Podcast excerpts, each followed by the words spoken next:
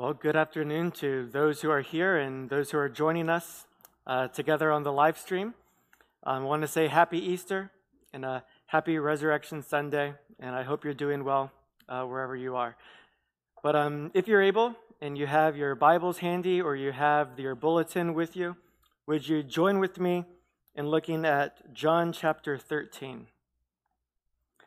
Our text for today comes from John chapter 13, and we'll be beginning in verse number 21. John chapter 13, beginning in verse 21, and we'll be reading until the end of verse 30. There it says, After these things, Jesus was troubled in his spirit. And he testified, Truly, truly, I say to you, one of you will betray me. The disciples looked at one another, uncertain of whom he spoke. One of the disciples, whom Jesus loved, was reclining at table at Jesus' side. So Simon Peter motioned to him to ask Jesus of whom he was speaking. So that disciple, leaning back against Jesus, said to him, Lord, who is it? Jesus answered, It is he to whom I will give this morsel of bread when I have dipped it. So when he had dipped the morsel, he gave it to Judas, the son of Simon Iscariot. Then, after he had taken the morsel, Satan entered into him. Jesus said to him, What you are going to do, do quickly. Now, no one at the table knew why he said this to him. Some thought that because Judas had the money bag, Jesus was telling him, Buy what we need for the feast, or that he should give something to the poor. So, after receiving the morsel of bread, he immediately went out, and it was night. Thus ends the reading of God's word. Will you join me in prayer? Dear Heavenly Father, Lord, as we come here to your word, I pray that you would soften our hearts. Lord, that you would remind us today of the suffering that Christ went through for us. Lord, as we think of the resurrection today, Lord, let us remember what comes before it, Lord, the suffering of Christ that makes the resurrection so much more glorious and beautiful. So Lord, I pray that your Spirit would be with us, that our eyes would be opened, our hearts would be softened and ready to receive what you have for us today, Lord. God, I pray this in Jesus' name. Amen. So, when you were young, I wonder how you made friends. Maybe you found people who had similar interests with you, or maybe you were simply in the same place. Maybe you were in the same classroom or maybe you were in the same church and you ended up becoming friends. But how did you become friends with Christ? How did you become friends with God? Things were probably much different, I think. Was it because of similar interests? Probably not. In fact, by nature, we hate the things that God loves. By nature, we are children of wrath. God loves righteousness, God loves the light. But us, while we have God's law written on our hearts, and while we know what is light, while we know what is righteous, so often we reject that. And so often we choose to go after darkness rather than light. So it wasn't out of similar interest that we, that we became friends with God. What about situation? Were we in the same area together? Maybe us and God were in the same place and we just eventually became friends. No, we know that can't be true either. In fact, because of our sin and because of God's holiness, we could not be in the same place together. It was not simply out of coincidence or gathering that we became friends with God. Something else had to bring us to communion with the Lord. You see, often when we think about making friends, we don't think about suffering as being the way that that happens. But it was through suffering that we became friends with Christ. And as we look at this passage together and we see the suffering that Christ went through, I want us to look at this in two different ways. I want us to see first the pain of the betrayal, and, want us, and I want us to see second the purpose of the betrayal. So, as we look at this passage describing for us the betrayal of Judas, one of the friends of Jesus, I want us to see first the pain of this betrayal. Look again with me at verse 21. It says, After these things, Jesus was troubled in his spirit and testified, Truly, truly, I say to you, one of you will betray me. Now, the betrayal is so painful because it is the betrayal of a friend. And as we look at this passage, I want us to remember something that this is real suffering. This sorrow that Christ feels from the betrayal of Judas was true suffering. You see, so often when we think of Christ and we think of Jesus being God and man, I think sometimes we fail to truly recognize his humanity. I think we ought to confess that Christ is both God and man, but in a way we almost put his deity above his humanity to where it makes his humanity almost not human. In the sense that we say, sure, Christ suffered like a man, but he was also God, so it changes that suffering. But we know from Scripture that that's not true. You see, the incarnation is when God did not pretend to be a man. The incarnation is when the Son of God truly became a man. You see, when this friend of Christ, when he betrayed him, it actually hurt his feelings. It actually caused suffering on Christ. It was painful. It was truly the suffering that we would feel when one of our friends betrays us. In this scene, we see Jesus here giving a piece of bread to Judas. And it calls back what we read earlier in Psalm 41. If you see there in that psalm that we had in our scripture reading, it says, Even my close friend, whom I trusted, who ate my bread, has lifted his heel against me. Now, of course, Jesus knew the heart of Judas.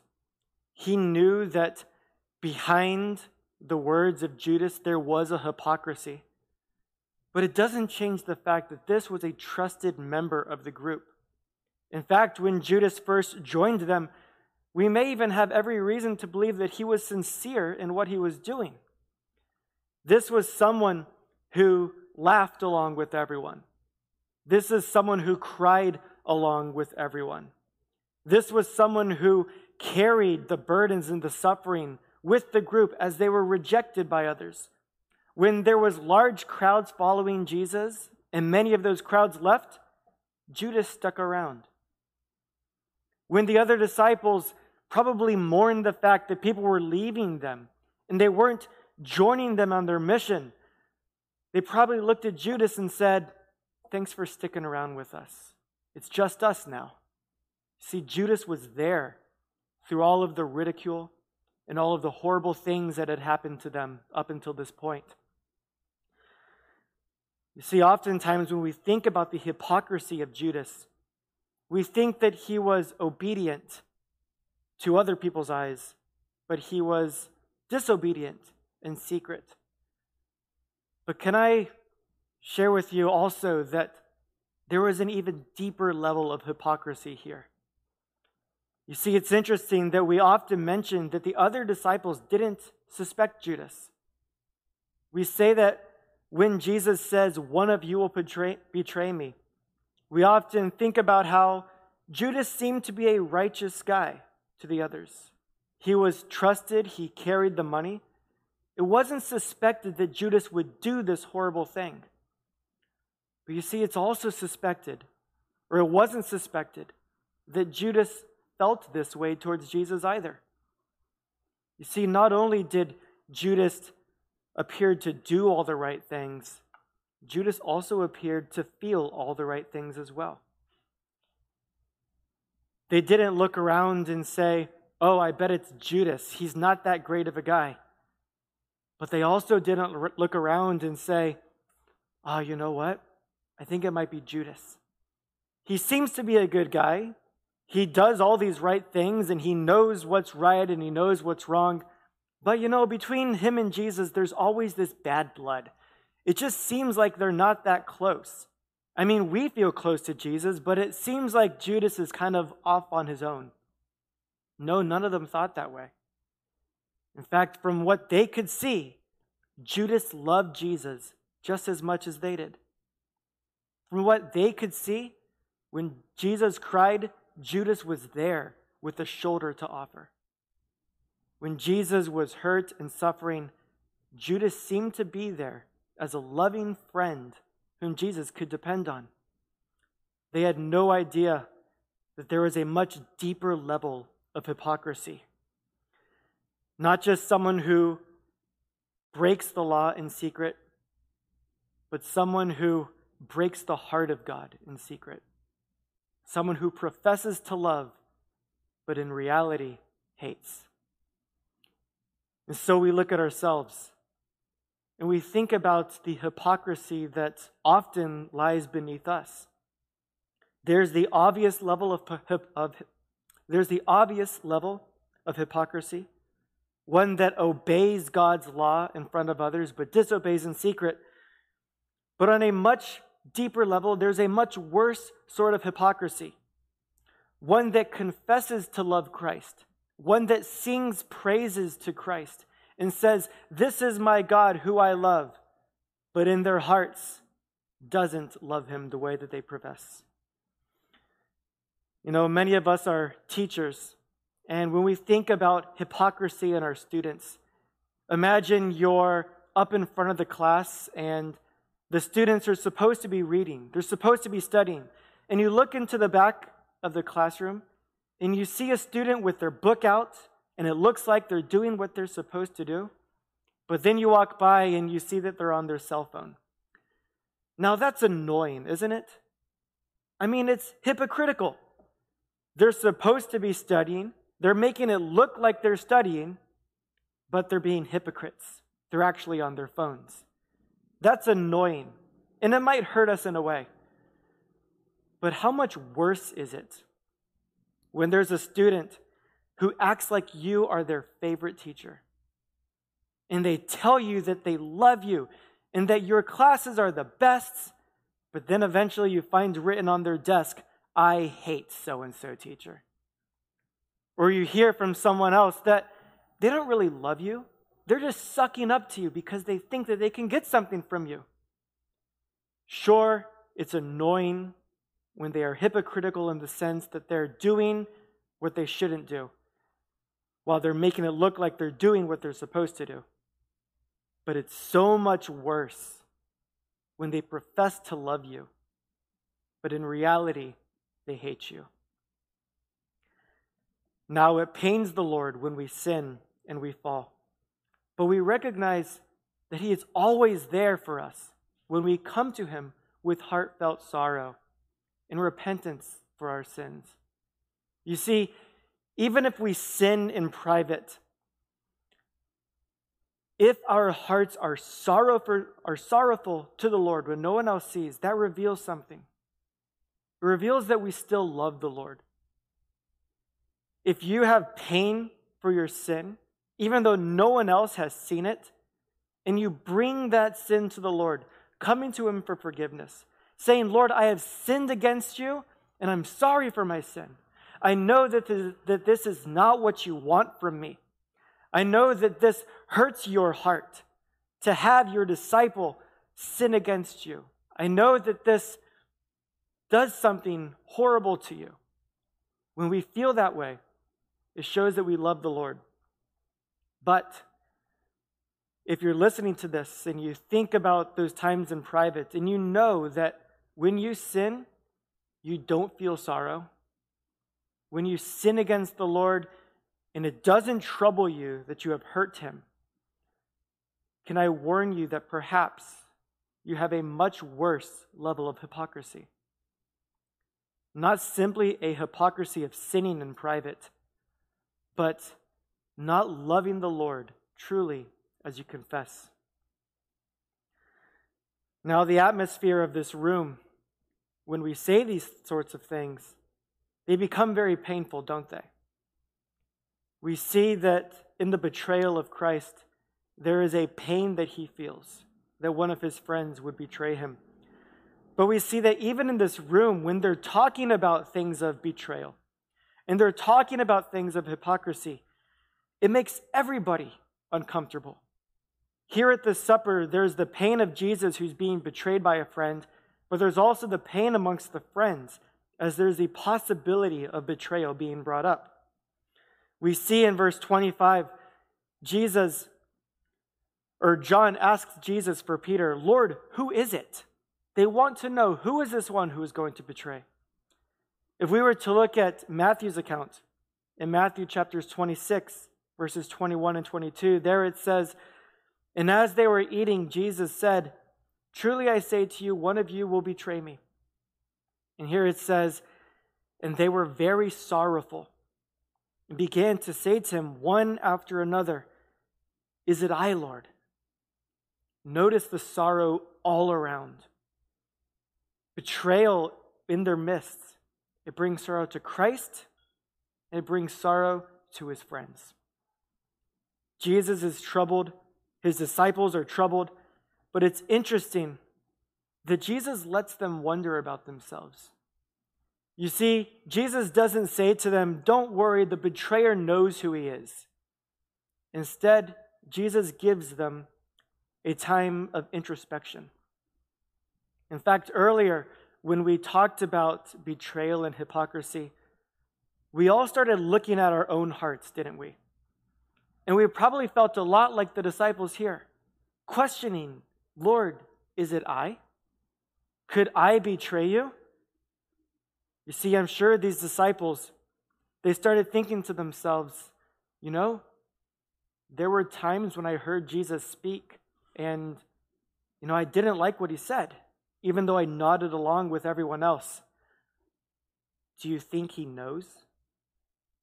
Maybe he's talking about me. You know, there were times when we were walking through the crowds and there was that girl who passed. And I looked at her, and in my heart I lusted. Do you think he knows? Maybe he's talking about me. Maybe I'm the one who's going to betray him. You know, there were times when people made fun of us. And even though I pretended to be sad like Jesus, you know, in my heart I was angry. And I hated them for what they said to us. Do you think he knows the way that I felt? At one point, he said, That's as bad as murder. Maybe I'm the one to betray him because I know that it very well could be me.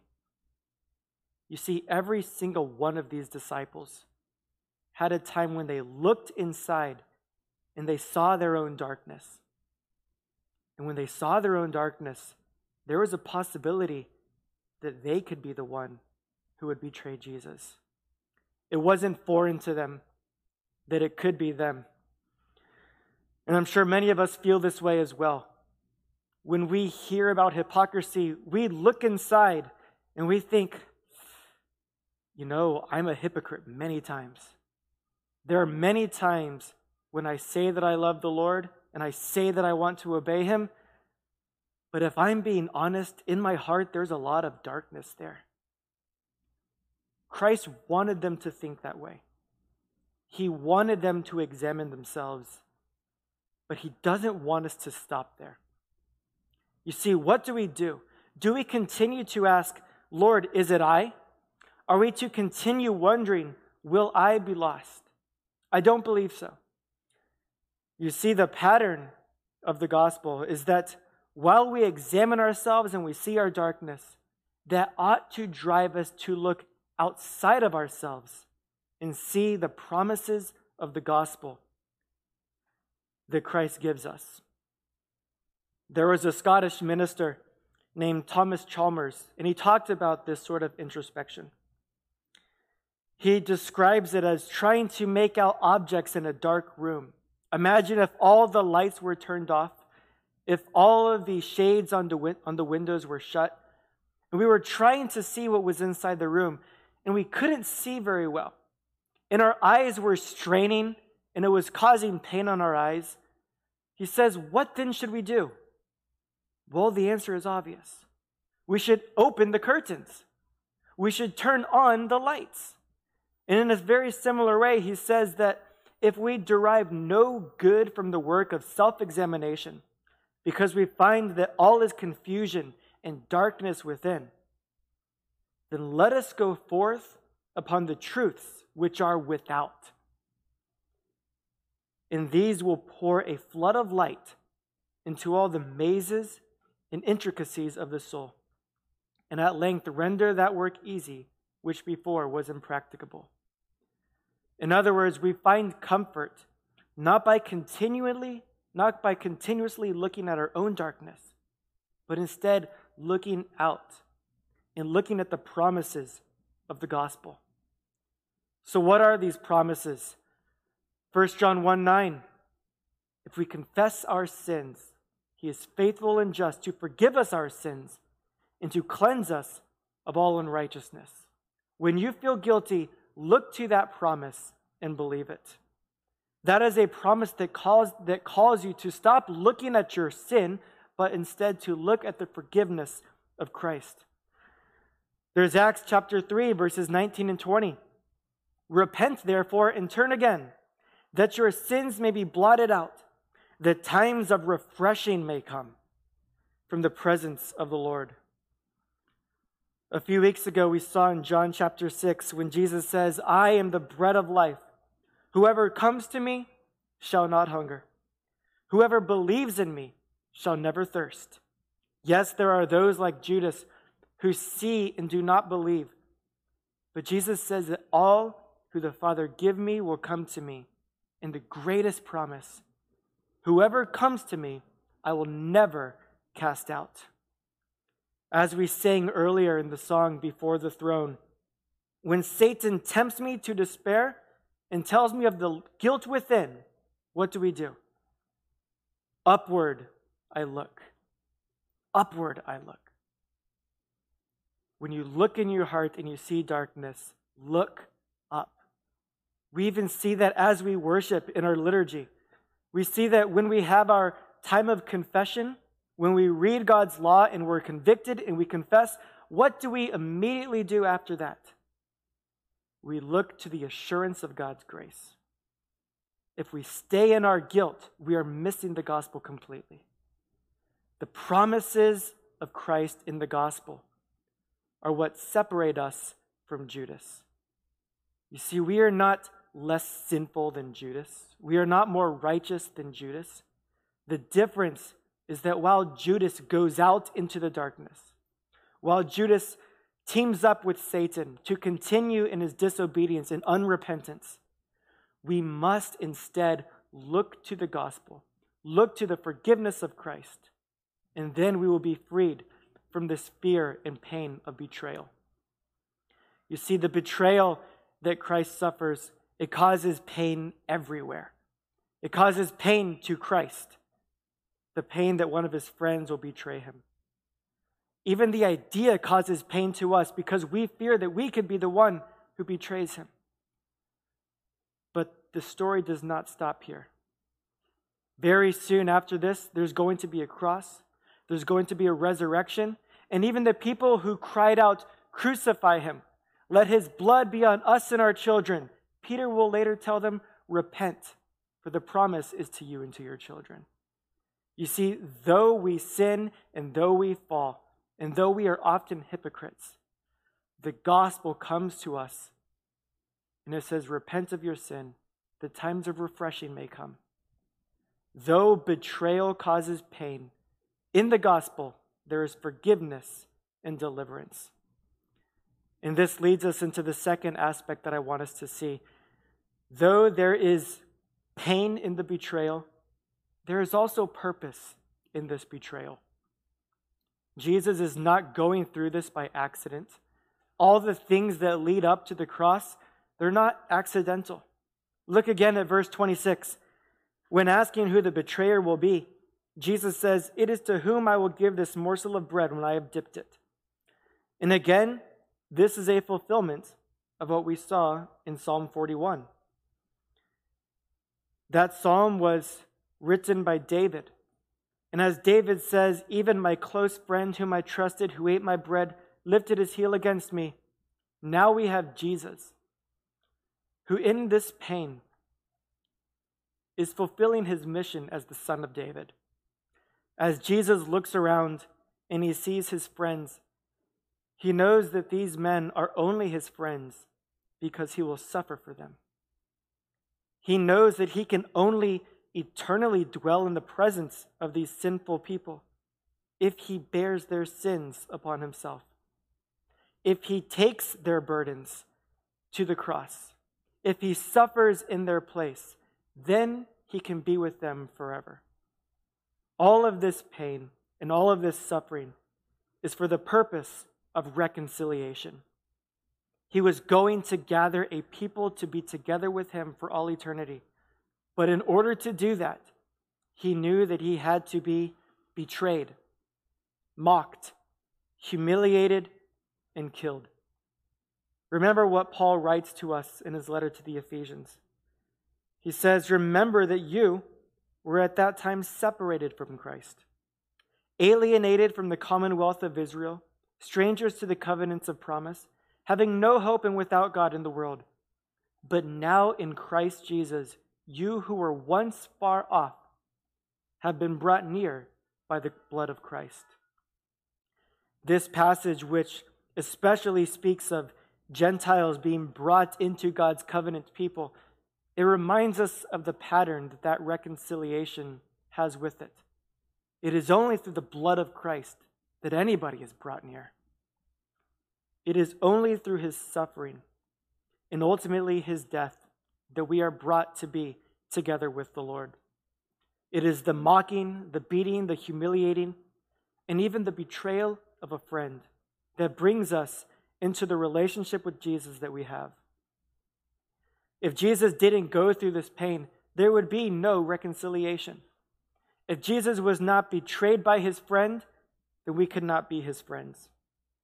If Jesus did not bear our sins on the cross, then we could not stand before our judge as children, with him being our Father.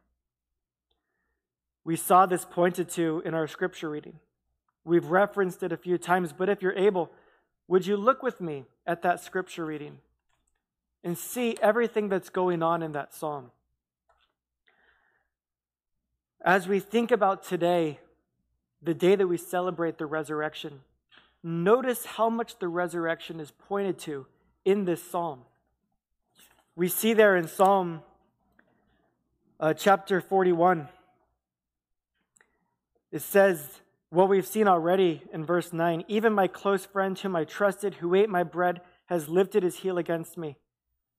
But, look, but you, O Lord, be gracious to me and raise me up that I may repay them. The next verse By this I know that you delight in me. My enemy will not shout in triumph over me, but you have upheld me because of my integrity and set me in your presence forever. You see, when Christ goes through this suffering, in a sense, he's actually bringing his enemies towards him. He's calling on his enemies for battle. He is calling to have our sins laid upon him. He is calling for those around him, his friends, the Jewish leaders, the soldiers, even Satan, who teams up together with Judas. He's bringing out his enemies to do battle with them. And as we saw in that psalm, notice what the enemies say. In verse 5, my enemies say of me in malice, When will he die? And his name perish. Well, what we know and what we celebrate today is that though Christ went to the grave, it did not hold him, but he was resurrected. And though his, though his enemies asked, When will his name perish? We know that it never has. And instead of perishing, his name has been proclaimed around all the world. But Jesus knows that in order for all of this amazing proclamation of the gospel, this amazing gathering together of his people, he must first go through pain. He must first go through the suffering of a friend betraying him, and the enemy bringing him to a cross. And I'm sure many of us too have suffered similar difficulties. Not as difficult, absolutely, but when Christ suffers, he identifies with our suffering. You see, we too, throughout our life, suffer. We experience the betrayal of friends. I'm sure many of us listening and many of us here, I don't know all of our histories of our family and friends, but I'm sure many of us, we've had family members completely turn our backs on us. I'm sure there are some of us, maybe even many of us, who grew up with absent family members.